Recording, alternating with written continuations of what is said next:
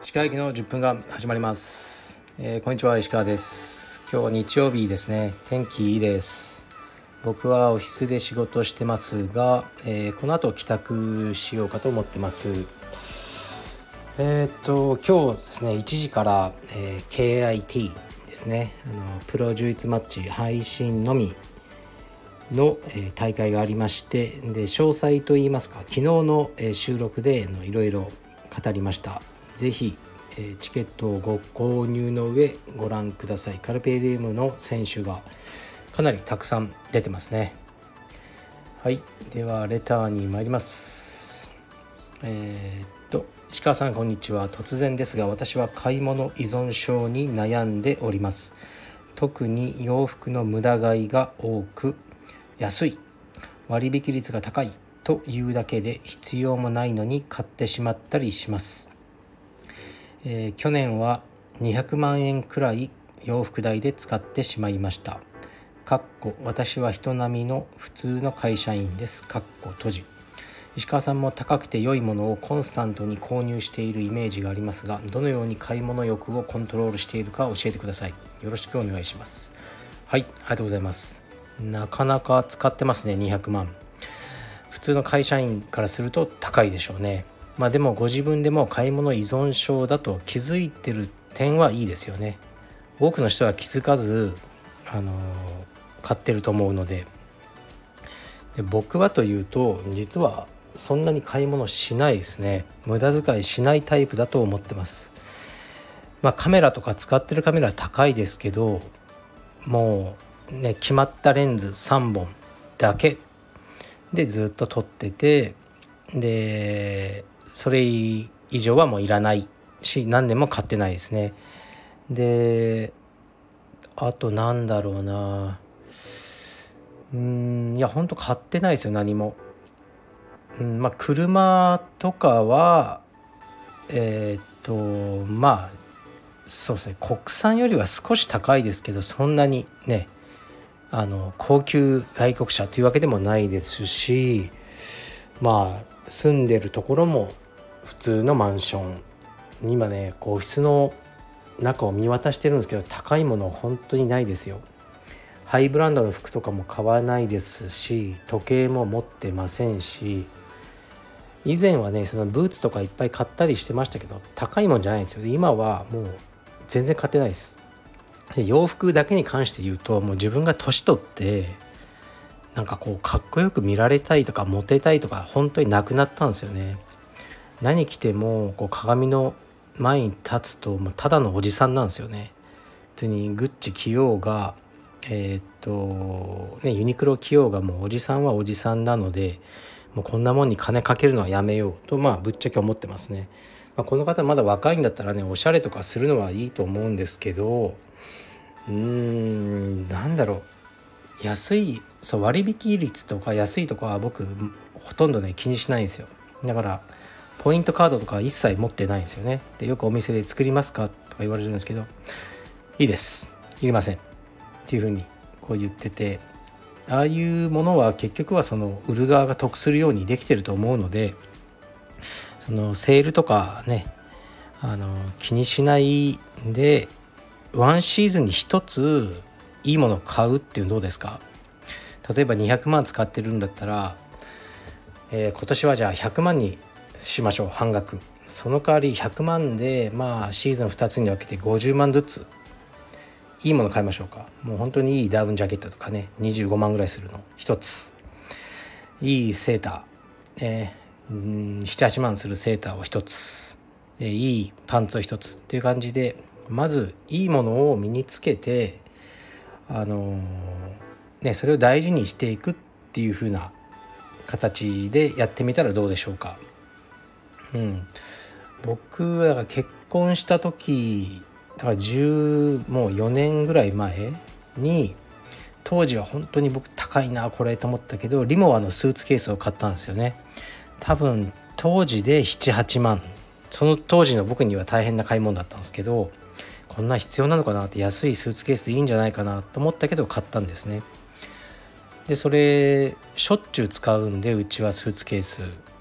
まあ、よっつぐらいはあるんですけど、多分全部リモア で, でその一番古いやつがこの間割れたんですね。ですからこう妻が買ってくれた新しいのを、分かった買おうって今話してたんですけど、やっぱりじゅうさん、よねん使って割れたっていうのはやっぱいいもの買ってたから良かったなと思いますね。だからまた次もリモアを買おうと思いますし、しっかり使えばあのね、その時高くてもまあ意味があるとあの思うので、そういう買い物をすればいいんじゃないでしょうか。うん。じゃあ僕そう本当に家具とかも長く使ってますよ。あのその代わり IKEA とかニトリとかで買わないんですよね。でもずっとあの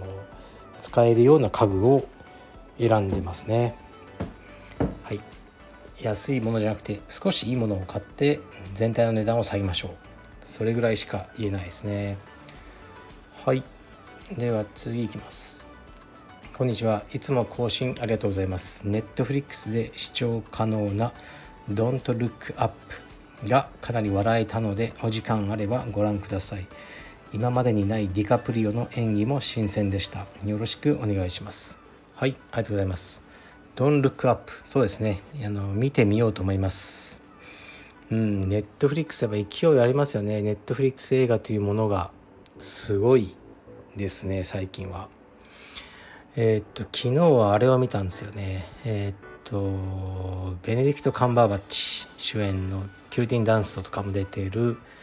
えー、っとパワー・オブ・ザ・ドッグですね。これもネットフリックスの制作ですね。でまあ、まあ、これから見ようという人はこれ聞かないでほしいんですけど、僕は全く面白くなかったですね。評価はすごく高い映画なんですけど、うーん何も楽しくなかったですね。確かにあの演技はすごいですけど、うーんなんか音楽とかがすごく前に出てて、あとはちょっと演出が好きじゃなかったですね。うーんなんか映画用の映画というか、そんなそんな喋り方するみたいな感じが、まあ、僕には感じてしまいましたね。でなんというかまあそうですね、うんまあカウボーイだ、ブロークバックマウンテンみたいな感じですね。カウボーイなんだけど、まあ、本当は同性愛者でそれを隠して生きてるみたいな、まあそれをうんそこまでこうね、衝撃的な事実みたいには扱ってないんですけど、もうそういうのってこう映画のなんかこうサプライズとしても使えないですよね。そんなに驚くべきことでもないと言いますか、まあ原作はこれ結構古いやつなんで、多分さんじゅう、よんじゅうねんまえそうだったのかもしれないですけどね、こうそういうプロットの映画多かったですよね。ブロックバックマウンテンもそうだし、アメリカンビューティーとかもそうですよね。あのすごい厳しい元海兵隊の父親が実はゲイだったみたいな、びっくりみたいな感じで、まあ、使われてきたことは多いと思うんですけども、びっくりしないですよね。うんあそうかみたいな感じでしか思えないので、そこをうんなんか散々引っ張っといてそれかよみたいな感じで僕は思ってしまいましたね。はい。なかなかね、あのー、ねちょっといい映画って本当ににじゅう、さんじゅっぽんにいっぽんだなと思って僕は見てるんで、まあつまらなくても仕方ないなと思ってるんですね。この Don't Look Up はかなり笑えたっていうので期待してますね。声を出して笑うってもう本当にないですよね。なんか大人になると。でこの間あったんですよ。それはですね、突然あの思い出したんですけど、あのカルビディウム疲労の橋本いますよね。橋本の試合動画をなんか前見てたんですけど、こうベリンボロってやるんですよね。あのベリンボロ、あのまあ知らない人はねもうちょっと説明できないんですけど、相手のその道着のパンツをグッとね引っ張る技で、よくねそのズボンね、道着のズボンがずり下がってしまうというあのことがよく起きる技なんですね。わざとじゃないんですけど。で、橋本の多分それ世界大会かなんかじゃないですかね。やっぱり彼がパンツを引っ張られて、橋本のケツがこう、もしかしたらもう下着まで下がってたのか、こう出た状態だったんですよね。だからそこにあのなんかねモザイクがかけられてたんですよ、その動画。うん、だからずっと橋本の下半身がこのモザイクの状態で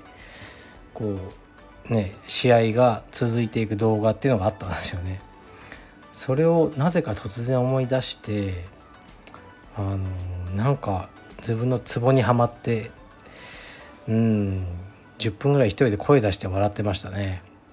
はい、まあ別に笑い事じゃないんですけどね。別にあのなんかモザイク入ってるから逆にね、何が起きてるんだろうあそこでっていう、はいまあ、勝手に僕のツボにはまったというだけです。はい、それだけです。では本日いちじからの ケイアイティー ですね、えー、ねお時間ある方はご視聴よろしくお願いいたします。はい、失礼します。